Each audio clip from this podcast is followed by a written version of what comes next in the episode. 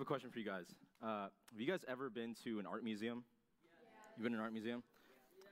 I was thinking about an art museum, and for those of you that have been, is it ever weird? Like, there's some weird stuff at art museums. There's some weird exhibits. Like, why are those even there? I was talking with a friend, and we were talking about like different art exhibits, uh, and he brought up one that was like, what? What even is that? So there's this uh, piano at this uh, museum, uh, a piano. The piano is not normal. Uh, someone, uh, the one who made it, the art exhibit, grabbed a baseball bat and started to smash the piano, and that's the art exhibit, a smashed piano. What? It's like, why is that even there? That's the weirdest thing. So there's some weird things at museums. And thinking about museums, I remember I was reading this article. Uh, you guys know what the Met is? The New York Metro- Metropolitan Museum. I don't know what it was before, but uh, so there's this uh, museum in New York, the Met, uh, and in 1933, uh, it's a big museum. They acquired uh, three statues, these statues of uh, what's called Etruscan warriors. So these uh, ancient warriors, and these statues are eight feet tall. They're huge. They look big. They look really amazing if you see them. Uh, they got helmets. You see them, and it's like, wow, those are cool. Those were acquired in 1933, and they were on display for 33 years. Uh, and uh, for 28 years, my bad. They were on display for 28 years, and it was in 1961 when they actually found out that they were, they were fake. They were forfeits the whole time. If you can imagine, all the people that saw those statues and uh, they didn't know that they were fake, right? Counterfeits uh, in the museum. Thinking about counterfeits, counterfeits, phonies, stuff that's fake, um, we don't like. Like, we just generally don't like stuff that's not fake, that's not the real thing. Remind me of our passage today because we're going to talk about biblical love. Uh, and we're going to be able to see uh, the difference between what biblical love is and uh, this other type of love, this counterfeit love, a love that's not what the Bible tells us. And I think it's going to be helpful because I think it'd be hard sometimes to be able to distinguish between what biblical love is and what is a counterfeit love. Why? Because they use the same terminology, they use the same language. Uh, biblical love uses the same language as what uh, the world might tell you, tell you that love is. Is important to think about because uh, if we don't follow the proper biblical love, it's actually going to come back to bite us. It's going to hurt us. First, in our thoughts. So, our understanding of what love is is not going to be the right one. And if we're uh, people who want to follow Jesus, who love the Bible, we ought to have the right understanding of what biblical love is. Not only that, but as we have our thoughts, that then transitions into our actions, what we do. And so the way we love is going to be wrong. It's not going to be the right one. And then actually, what is even most devastating is that uh, we're going to end up feeling uh, empty if we follow the wrong love. And so it's vital for us to follow the right love. If I were to ask you guys, um, how do you define love? L O V E. How do you define love? And also, how would you show love? How would you express love? Think about your answer in your head. What would you say if I were to ask you that question? Because um, the goal today is that I want you guys to know what biblical love is and also to be able to show it properly, to be able to know what it means to express love according to the Bible. And that's why for our passage today, I want you guys to turn to 1 Peter 1 22 to 25. So you got a Bible, turn with me, flip to God's Word, the end of the, the Bible, 1 Peter chapter 1, starting in verse 22.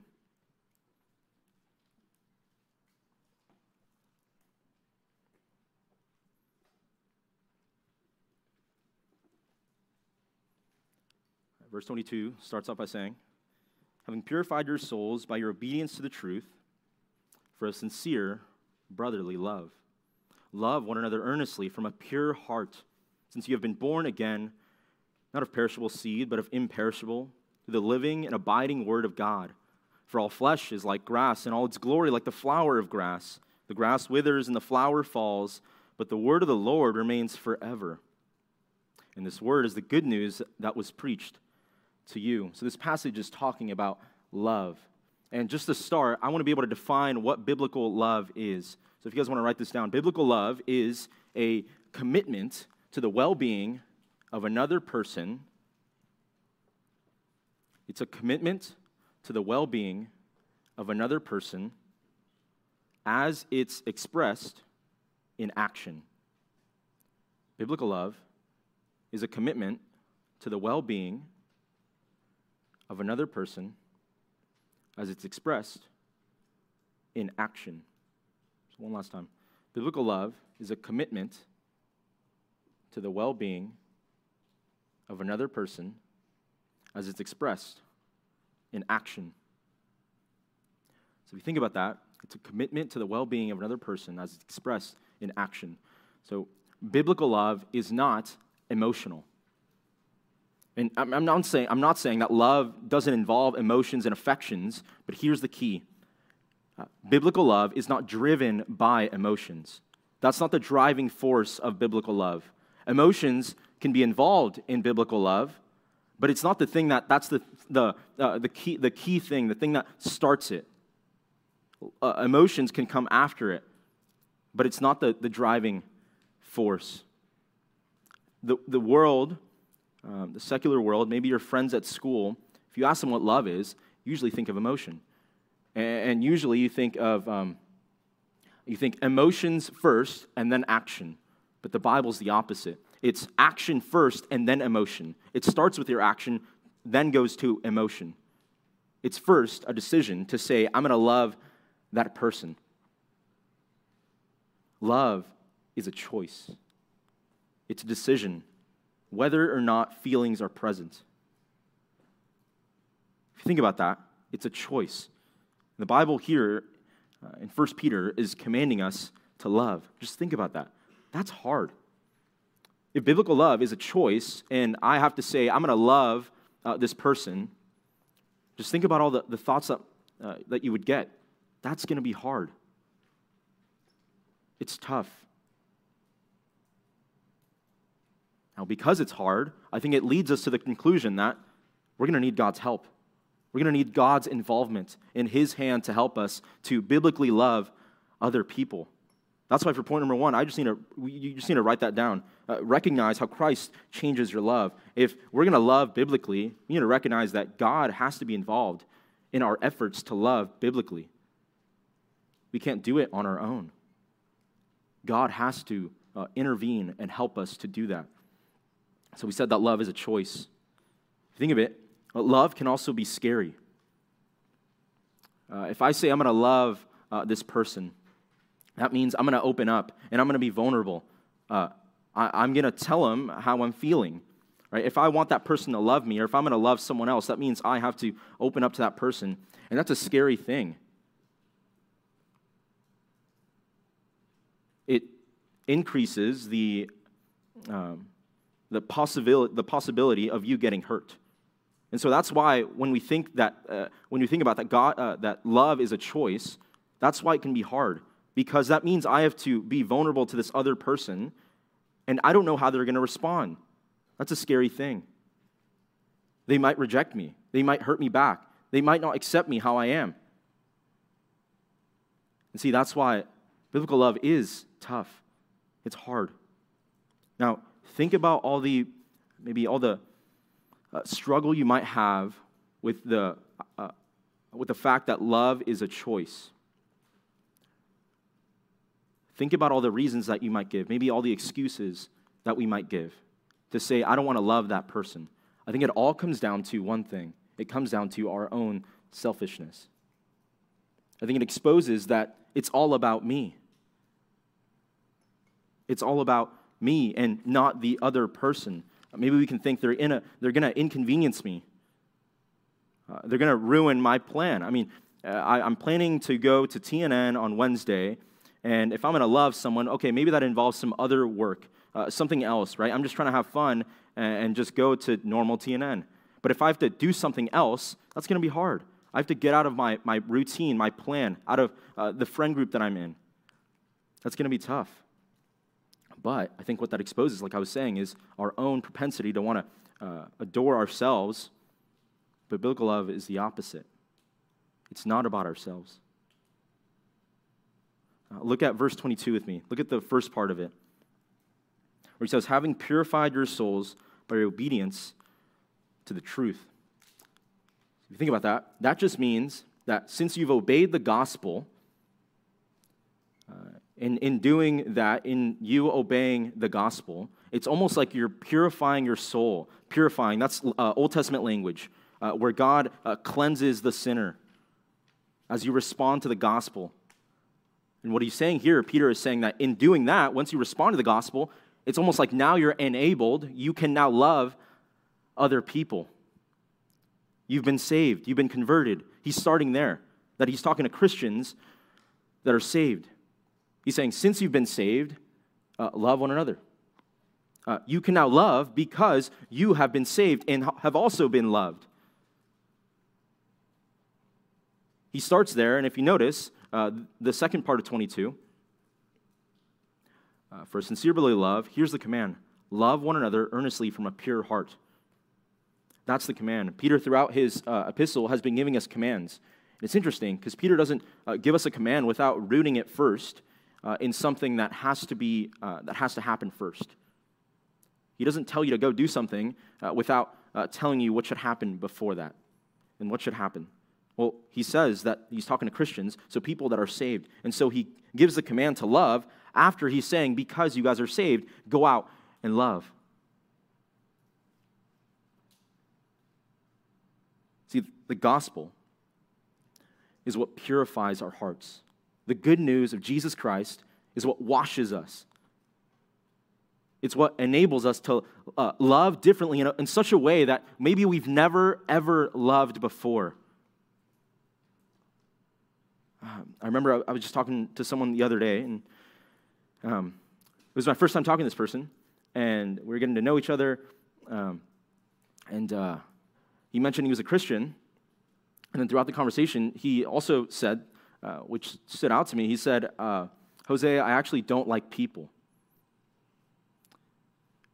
I remember going away from that conversation and just, just thinking about that, that statement that um, he told me he was a Christian, and I was like, that's great. And then at the end of that, he told me, I actually don't like people. I don't enjoy being around people. I mean, you think of that. Um,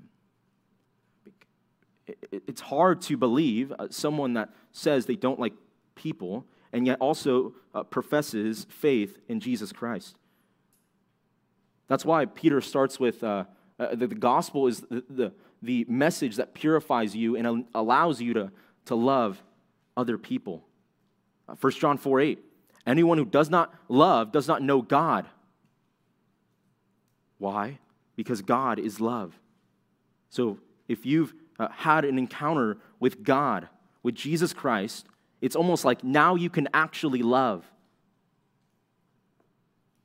When you experience the power of the gospel, the saving news of the Lord Jesus Christ, it's like you experience uh, a redefinition of love. A redefinition of love. Like, go back to what I asked uh, when we started. Uh, how would you define love? Think of that. Right? That's our initial definition of love when we think of it when you experience the gospel, it's like your love, uh, your understanding of love changes. It changes. Biblical love is unique. Uh, write down 1 John 4 uh, 19. It, it, grounds it in the fact that you've met Jesus Christ. Uh, we love because he first loved us. And so the Christian now has a reason to love other image bearers you can't really express the greatest kind of love, at least the one that the Bible tells you to, uh, the, this biblical love, unless you've personally experienced God's transforming love. And so the question is have you experienced the power of the gospel? In other words, have you responded to the gospel? Have you responded to the gospel. Okay, what's the response? When you think of the response to the gospel, think of a coin. Uh, um, think of a quarter, okay? A quarter, you can't have a quarter without heads or, uh, and tails together, right? You can't just have heads and it's a quarter. You need to have both. And so the response to the gospel is that you need both uh, uh of them it's repentance and faith. Repentance, that's turning from your sin, realizing that I can't uh, be right with God by whatever I do Actually, I've done everything wrong.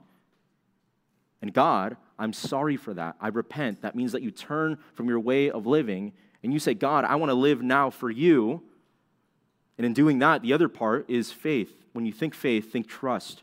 It's you depositing your trust in yourself and saying, God, I can't be right with you. I'm going to trust in someone else and what he's done, and that's the person of Jesus Christ. That he's lived perfectly for us, and that he's fully satisfied God's wrath for us that was intended for you and me.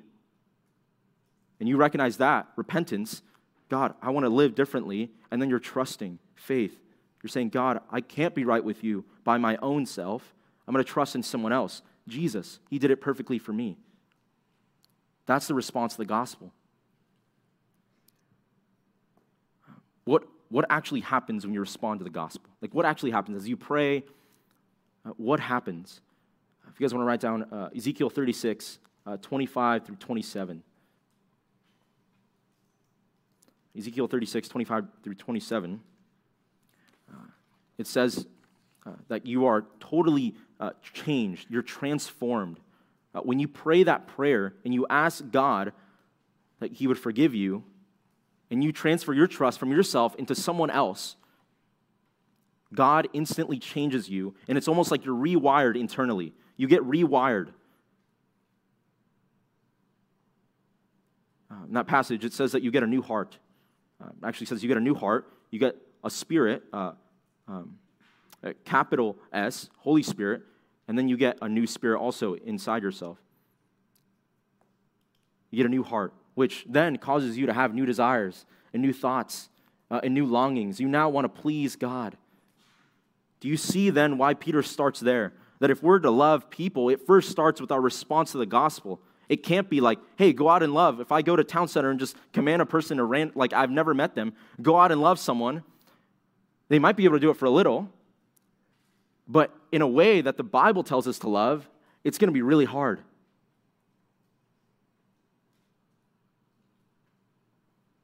When you are changed, you're changed from the inside out. It's not from the outside in. That's why it's so hard. You can't just, I just can't command someone to go out and love someone if they have not personally been changed by God inside. It's inside and then goes outside. But it first starts with God doing something in you. Let me just show you why God says if you want to love biblically, it first starts with Him doing something in you. Uh, turn to uh, 2 Corinthians 5 uh, 14. 2 Corinthians 5 14. Uh, Paul, in this chapter, talking about reconciliation, the fact that uh, we are separated from God, Isaiah 59 2, that we are separated from God because of our sins. And this chapter here is then talking about uh, this great uh, word, reconciliation. That God reconciles man to himself, that we can now be friends with God, that we were once enemies with God. And then he starts in verse 14 saying, For the love of Christ controls us, because we have concluded this, that one has died for all, therefore all have died. And he died for all, that those who live might no longer live for themselves. It's talking about Christians here now, people who've responded to the gospel, but for him who, who for their sake died and was raised. What we get in the life, death, and resurrection of Jesus is new desires, a new life. We now no longer live for ourselves, but we live for God and for God's people. You see why it's so vital for us to start there. Have we responded to the gospel? Have we had a new heart? I talked about uh, different definitions of love. Uh, what are some of those different definitions of love? Um, I think of if you were to go right now uh, on like iTunes or Spotify, whatever you listen to uh, your music on, uh, what would you, right, if you look up love songs, it'd probably be like something about falling in love or, right, hearts, kittens, teddy bears, I don't know, stuff like that, right? Think like Valentine's Day.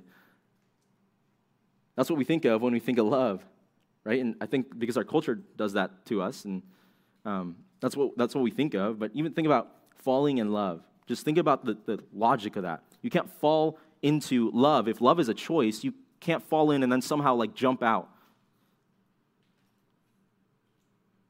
Love is what? What was the definition? A commitment. Uh, it's a loyalty to the other person just even think about love songs. What is it all about? Right? Oh, this person broke up with me, or I love this person so much because of what they do for me. What is it all about? It's all about me. See, culture will tell you that love is all about you. that it's about how you feel. But what was the definition? That it's the other person, that's the well being of another person. It's you're committed to the well being of another person. You just think about it. Um, you think, I'm not going to love until someone comes and, and does something for me, uh, if they come and, and, love me. If we think like that, we're never going to go in love. We're just going to be waiting uh, for someone to come love us. That's why we have to be the, the first ones to go out and love someone. And that's what I'm saying. It is a hard thing. And yet, God is here to help us. We can't wait to get loved. We have to go and enact that. We have to go start loving other people. You have to make a decision. Another, I think, wrong way is that um, you might think that love is transactional.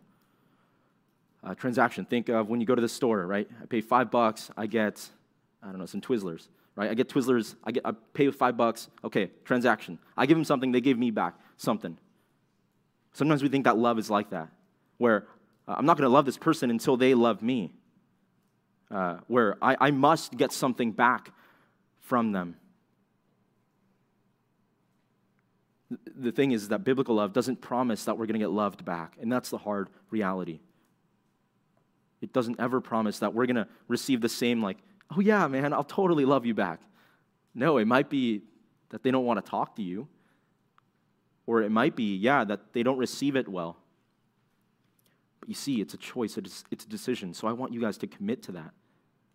Biblical love is totally selfless, it's not selfish, it's sacrificial. It's you going out of your way to do some act for another person. It's going to cost you. When you think sacrifice, think of a cost something that's going to hurt. It might take your time, uh, it might take your effort.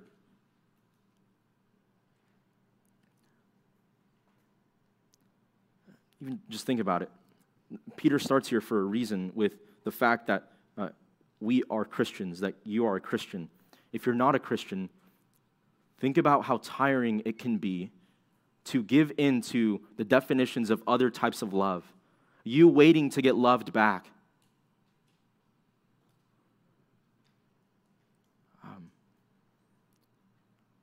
Or, or you thinking that it's uh, about emotions. That can be devastating. You can just be waiting and never feel accepted or loved because you're waiting for someone else to do that to you. But see, that's why he starts with the gospel. What is the gospel? That God showed his love to you.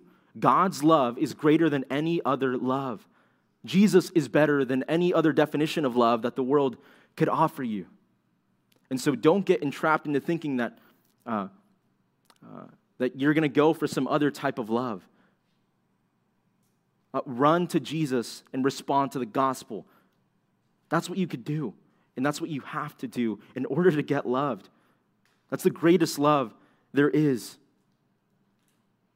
It won't leave you empty, it won't leave you feeling empty or fulfilled.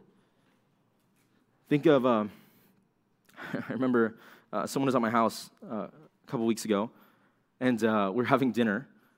And uh, my sister has a pear uh, that has Galatians 5 22 to 23.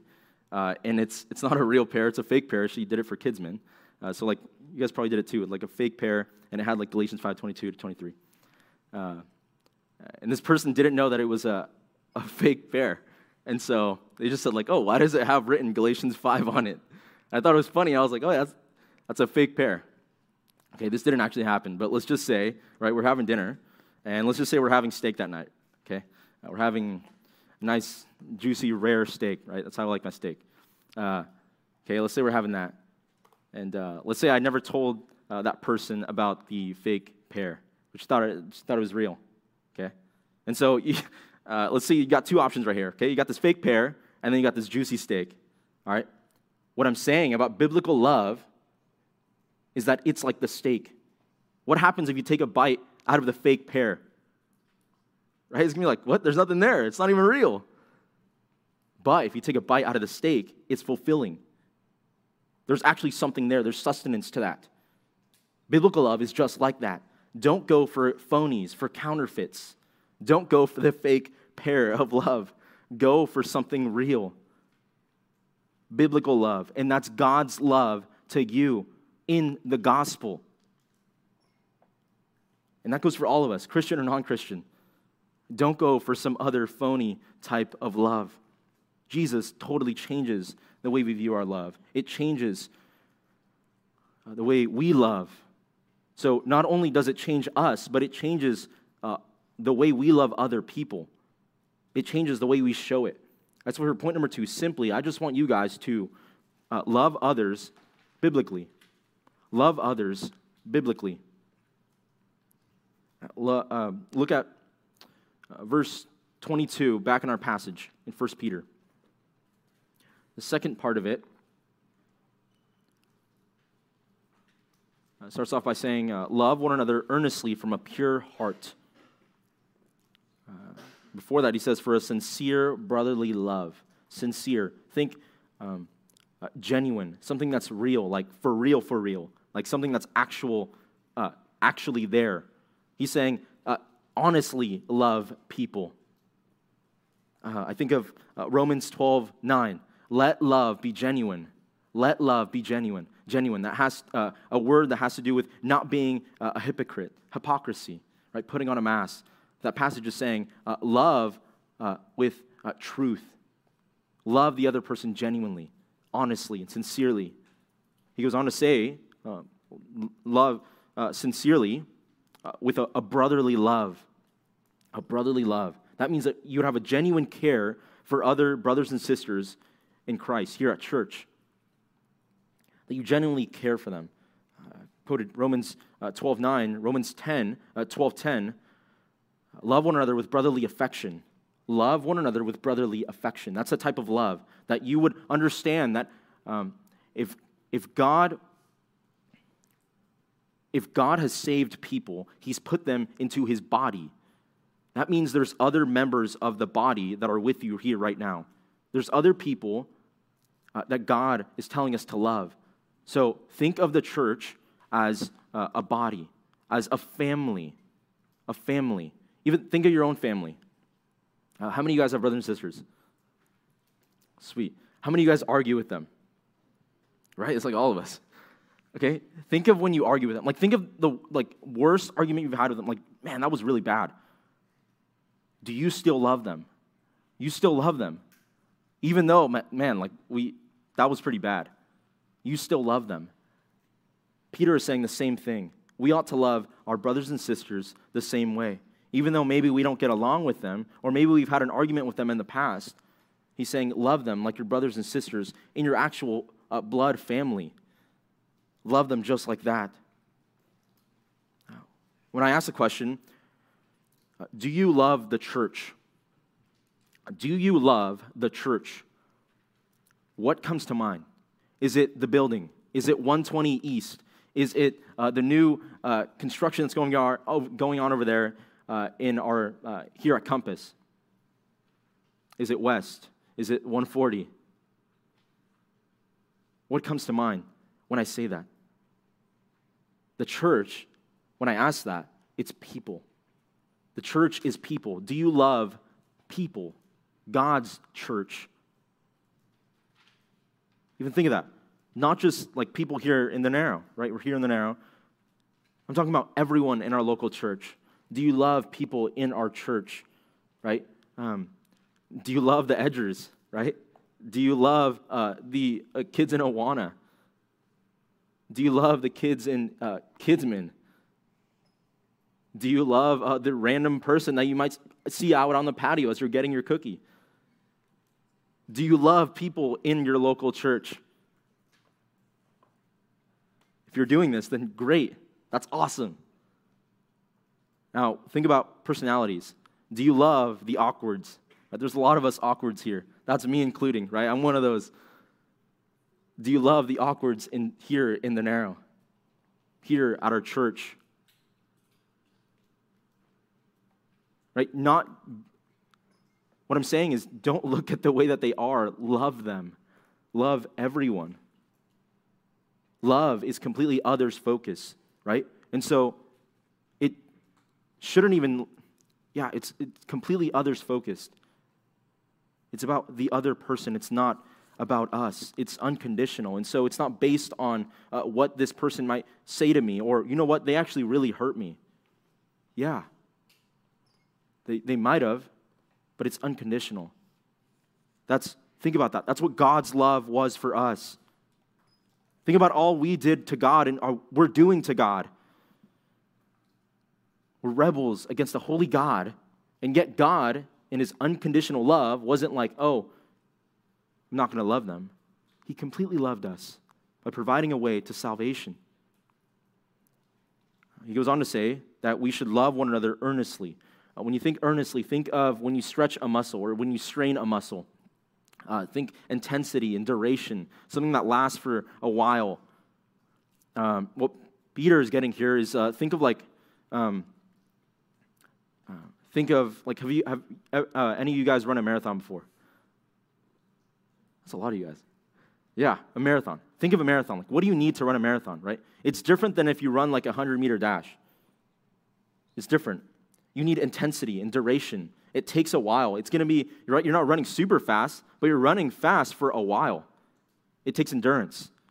What Peter is getting at here is that love is just like that. It's not a one and done, it's a thing that lasts. It's a thing that uh, ought to endure. It should go on for a while. He's saying, uh, stretch your love. Think about that. Stretch your love. Think of it like, like silly putty. You guys know what silly putty is? Think like silly putty, something that can stretch out far and wide. Stretch your love just like that. Right? Don't think like, oh, I have a certain limit. No, get stretched in your love. That's what Peter is saying here. Right, how can we do this? How can you stretch your love? As you walk into TNN, I think a good mindset to have is I want to look at other people as more important than me. If we think that, that's biblical love. That's the first part. You, with your mindset, thinking that, that I'm not the most important person here at TNN. I should not get all the attention. It's about others. Love is about others. So ask yourself that. Do I think that? Okay, so what would that actually look like? Well, maybe it looks like you talking to new people right? Someone you never talked to before. Um, maybe someone that, that's been there all the time, but you just notice they don't have like a gigantic group like you might have, right? Maybe they're just by themselves. Go talk to that person. That's what love is. You see how it's you're thinking about it, and then you actually go and do something. You're actually doing something. That's what love is. It's willing to put your preferences, uh, your reputation, right? Maybe it's like, okay, yeah, I got my squad, like I got my friends here, Right? It'd look kind of weird if I go talk to this random person I've never talked to before, right? That's a reputation, and you're putting that uh, to the side, even if you don't know him. Uh, look at your conversations. Just think about your, your conversations this past week. How significant are you in your conversations? How much is it about like you and us and not about the other person? What does that tell us? Who is it about? Is it about me or about the other person when I talk to someone? Right? It doesn't have to be someone new, just like with your friends. If you're friends, right? A friendship is that you would love the other person. And so, yes, it's, it, it is about you, right? You can talk about yourself, but how much do I actually like want to listen to the other person? You putting their needs, their uh, preferences above our own. Even th- think of small groups, right? TNN, think small groups. How can you most love someone in small groups? Right? This might take a little thinking. How can you most do that? Well, maybe it has to do with how I'm like behaving and how I'm doing in small groups. Right? If someone's talking, maybe it's like, okay, I'm going to wait until they finish their thought, or I'm going to be quiet right now, right, for these 30 minutes, and I'm going to treat this like a uh, like small group time. Like this is important. Right? If we love other people, that's what it's going to be. Right? I want the other person to talk. Even though I want to talk right now and it's like, oh man, I want to talk so bad, I want to talk so bad. But it's like, okay, let the other person talk or don't interrupt. You see, those are like small ways that we can love other people, but th- that's loving other people.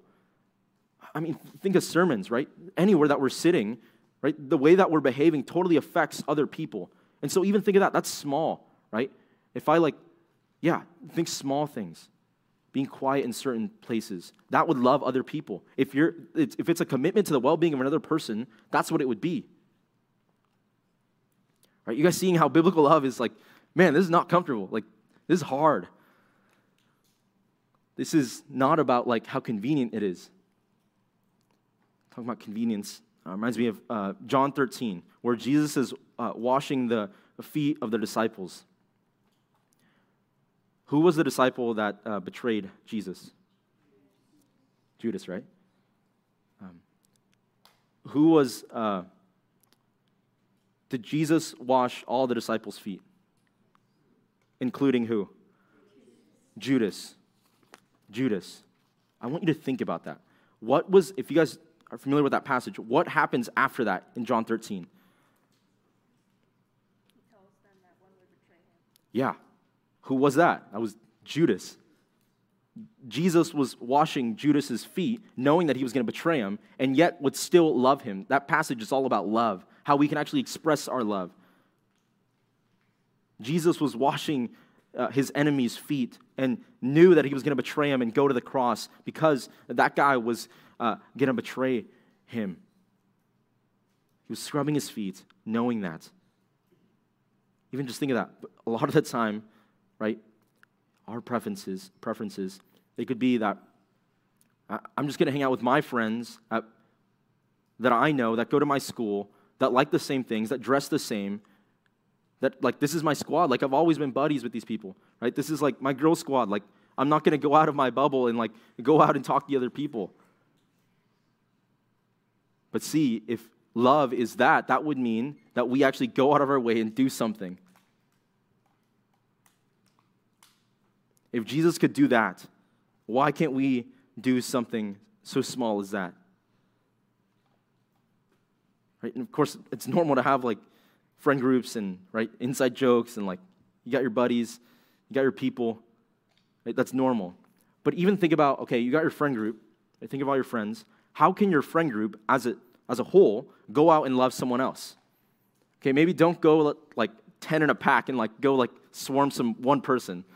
Maybe go in like a pair or like three. But you can go love someone by having your friend there. You don't have to go alone, right? Maybe this is a scary thing, but go as, as with your friends.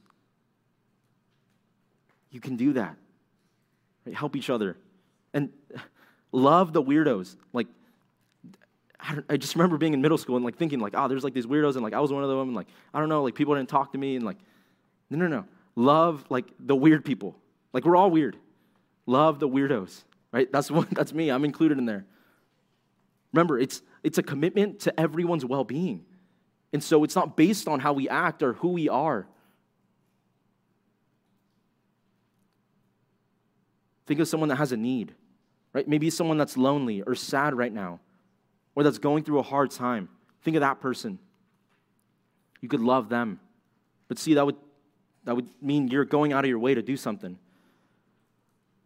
He goes on to say that uh, this comes from a pure heart. Uh, so he's saying, don't love in a way that's like begrudging and like, oh, you have to love. He's saying, no, don't do that. Love uh, from the inside, something that you actually genuinely feel. it reminds me of uh, the difference between when I go to Chick fil A and McDonald's drive through. Chick fil A is like, uh, hi, how can I take your order? Like, my pleasure. McDonald's is like, hi, how can I help you? And it's like, whoa, like, like I, I want to feel appreciated that I'm there. Like, like I'm gonna get your food. Like I want to feel like I'm loved. Chick Fil A is like that. And what I'm saying is like we have to be genuine, like the Chick Fil A, right? Not like the McDonald's. Be genuine. Be real from a pure heart, from the inside. Right? Don't be fake with it. It's got to come from the inside. And the way to do that, for that actually to happen, for you to be compelled from the inside that it would go outside, is what? It's the gospel. As you think about the gospel, as you think that you deserve God's wrath and yet God would love you, why can I not go love this person? See, it always comes back to the gospel. As you think and treasure the gospel, that's going to fuel your love. When you think of the gospel, it's not like, what have we done? We haven't done anything. We sinned against God. right? It's, it's not like uh, God saw us and like we were this cute teddy bear and like, oh, like come hug me. No, like we were, we were terrible against the holy God. Right? We weren't attractive to him. We were ugly. We're ugly. He did that for us. So who can we now go show love to this week? And how can you do that? How can you go out and love this week? Maybe you're thinking, like, sometimes in sermons this happens where it's like, all right, like, I get it. Okay, maybe I need to go love. Feel a little pumped up right now. Let's go love. Usually what happens is like, uh, think of it like when you're uh, uh, putting air into like a, a, bike, right? You're pumping up um, uh, the, the tire of a, of a bike. Think of it like that. It's only for like, after a sermon, you might get motivated for like, like 30 minutes, an hour maybe, maybe the whole day. But how are you going to ensure that that's going to last? How are you going to make sure that, okay, this motivation that I have right now to go love someone this week, okay, maybe just one person, how am I going to do that this week? Like, how am I going to make sure that that actually lasts? Look at verse 23. It says, Since you've been born again, not of perishable seed, but of imperishable, through the living and abiding word of God. And then he quotes uh, Isaiah 40 For all flesh is like grass, and all its glory like the flower of grass. The grass withers and the flower falls, but the word of the Lord remains forever. And this word is the good news that was preached to you. See, God's truth, found in God's word, is what is going to keep us going to love. That's why point number three, I want you guys to write down see how God's truth keeps your love going. See how God's truth keeps your love going. Uh, Peter here touches on being born again. That's just uh, another way to say that you have been uh, made new by God through the gospel. You have a new birth. He quotes that, um, it's from John 3. And what he's saying here can be a little confusing, but he's just saying that you've been given new birth if you're a Christian by this seed that he talks about, this uh, imperishable seed. Seed, if you think about it, just gives, seed gives life. Seed gives life. So what he's saying is that God has a seed that gives you new life. What's the seed? He says that it's the living and abiding word of God. Abiding, that means remaining, something that lasts and is permanent. That's God's word. That's the seed that God uh, implants in you and gives you to give you new life. Um, just think about it. If, if God never dies, God's word never dies. That's his uh, breathed out word. And so, if his word never dies, that means it lives. It will never die because he lives. And so the seed that is now in you will never die. And so you will never die. You won't fade or decay. That is, that's what he's saying, that you're saved by God's word. And so God's word, what he's talking about here, is, is two things. It's God's revelation of himself, which the big word, that just means the Bible. God has revealed himself and shown to all you guys here in the narrow, this is who I am through this book. And then it's also specifically the saving message of the gospel. And so it's his word, the totality of the 66 books in his divine library, and then his saving message. And so to understand this, where it says all flesh, flesh think humankind. Humankind. Um, says all flesh is like grass, okay? Like grass, okay? Just imagine when you see grass, right? You go outside, you see grass, it's like, okay, that's just grass, like whatever you see a flower, your response is a little different. It's like, oh, that's a flower. That's actually, that's pretty. That's nice, right? That's different than grass, right? Flower is like, okay, that's much higher than grass. So there's something about a flower that is more glorious, as the passage says. There's, uh, it, it's beautiful. Grass is like, eh. Think uh, flower like, wow. Think like that. Something that's common is like grass. Flower is like something that's uncommon. That's what Peter's getting at here. So the point is, is that everything that's created, mankind, and everything that God uh, has created is something that's like, it, it's all to die, right? Re- whether it's like grass, where it's like, eh, or wow, that's awesome. It's all going to die and decay. So think about that. Think of like the strongest human you could think of, or the most beautiful person you could think of, the smartest person you could think of. All those people are going to what? They're all going to die.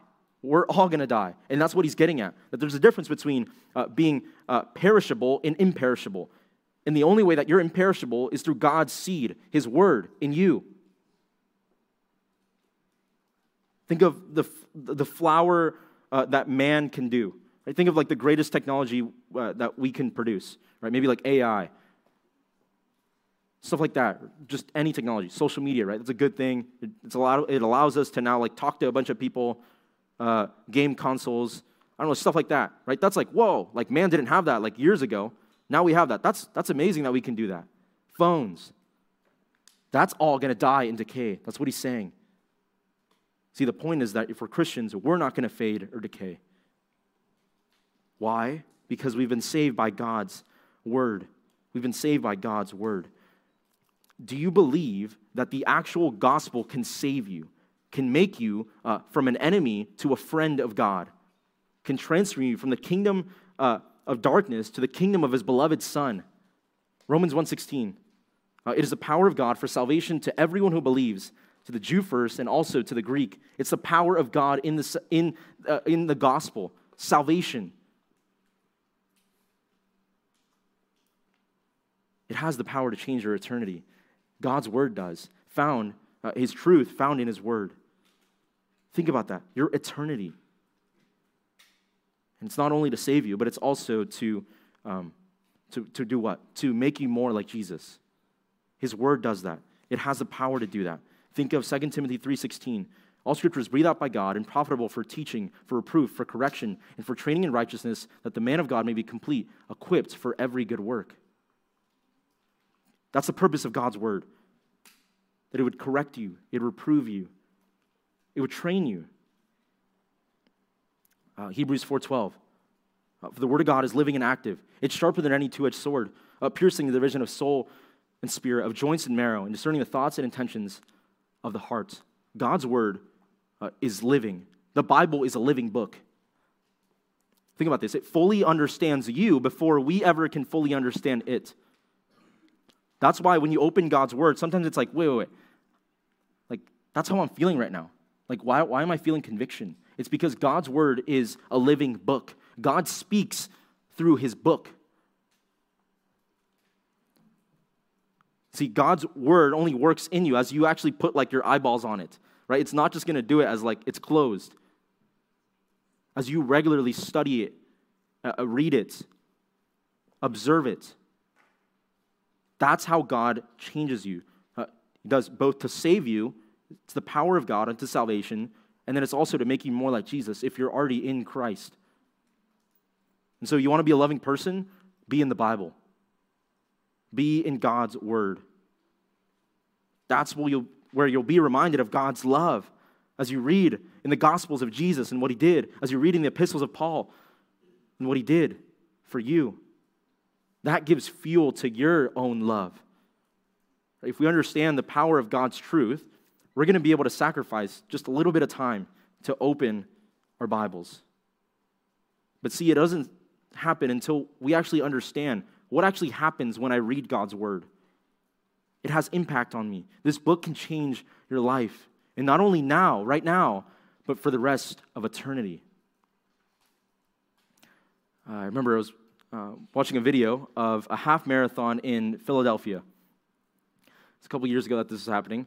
And uh, this video was of this lady who was uh, about to cross the finish line, right? She was pretty close and uh, the video was hard to watch because this lady was like, she was dying. Like she had, she looked like she had a rough time. Right, half marathon, that's a lot of miles. Right, she was like dying, like she was falling over. And so two runners come up behind her and hold her arms and help her to sort of run. Like she was like still like like dying, and so she was like running like this. And so she's having a rough time, and like she like kind of she like falls. And so another guy comes back. It seems like from the finish line comes and picks her up, holds her, and brings her to the finish line. I want you guys to just think about what did that guy miss out on? The guy who came up uh, uh, and, and picked her up. Maybe his time, right? Maybe the guy was actually trying to run like a fast half marathon. His time, he didn't care about that. Uh, his own pain, right? The guy was probably in pain, right? just ran a bunch of miles. He came up and did that to her. He did what? He genuinely cared for her. He, he genuinely uh, had love for her. How can we do the same this week? Let's pray. God, we're so thankful that your word is so clear and it helps us to uh, know uh, the truth of what you revealed.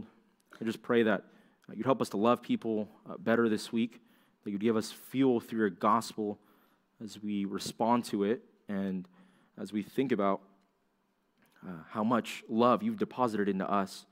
Help us to be people that you're pleased with. We pray this in Jesus' name. Amen.